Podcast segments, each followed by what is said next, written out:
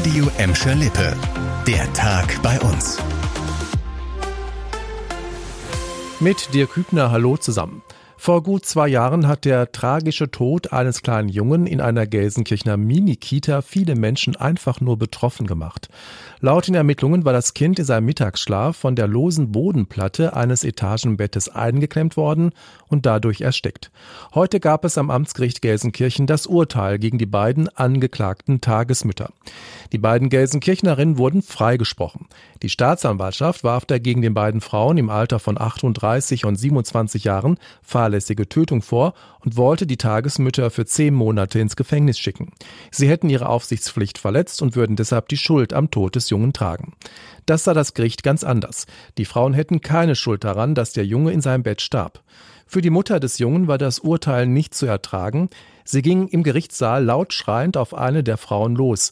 Ihr Mann konnte sie im letzten Moment stoppen, Sicherheitsleute entschärften die Situation.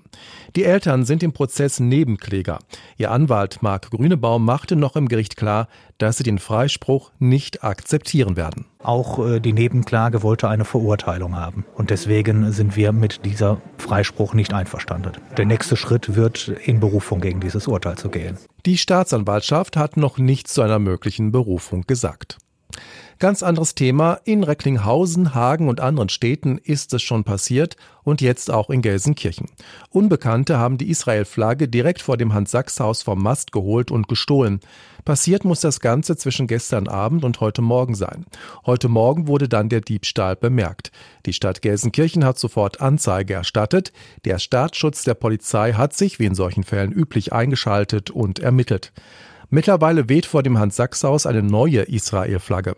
Nach dem Angriff der Terrorgruppe Hamas auf Israel hatte die Stadt Gelsenkirchen die israelische Flagge gehisst aus Solidarität. Und auch beim nächsten Thema ermittelt die Polizei. Dem Beamten ist in Gelsenkirchen offenbar ein Schlag gegen Kinderpornografie gelungen. Die Beamten haben einen 33-Jährigen in seiner Wohnung in Bismarck festgenommen. Der Gelsenkirchner soll nicht nur Kinderpornografie besessen, sondern sie auch verbreitet haben. Außerdem haben Sonderermittler, die auf die Bekämpfung von Kinderpornografie spezialisiert sind, IT-Geräte in seiner Wohnung gefunden und sichergestellt.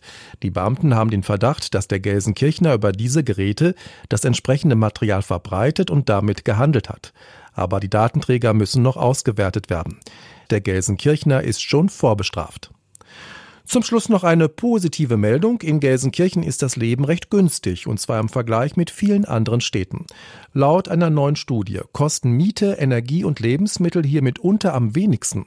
Wer dagegen in angeblich so angesagten Städten wie Köln, Düsseldorf, Bonn oder Münster wohnt, muss wesentlich tiefer in die Tasche greifen. Hier sind die Lebenshaltungskosten landesweit am höchsten. Wichtigster Punkt für die Kostenunterschiede ist laut der Untersuchung das Wohnen. Und das wundert jetzt nicht so, bei den Lebensmittelpreisen sind die Unterschiede gar nicht mal so groß. Beispielsweise kostet der Einkauf im Discounter überall nahezu dasselbe. Das war der Tag bei uns im Radio und als Podcast. Aktuelle Nachrichten aus Gladbeck, Bottrop und Gelsenkirchen findet ihr jederzeit auf radio und in unserer App.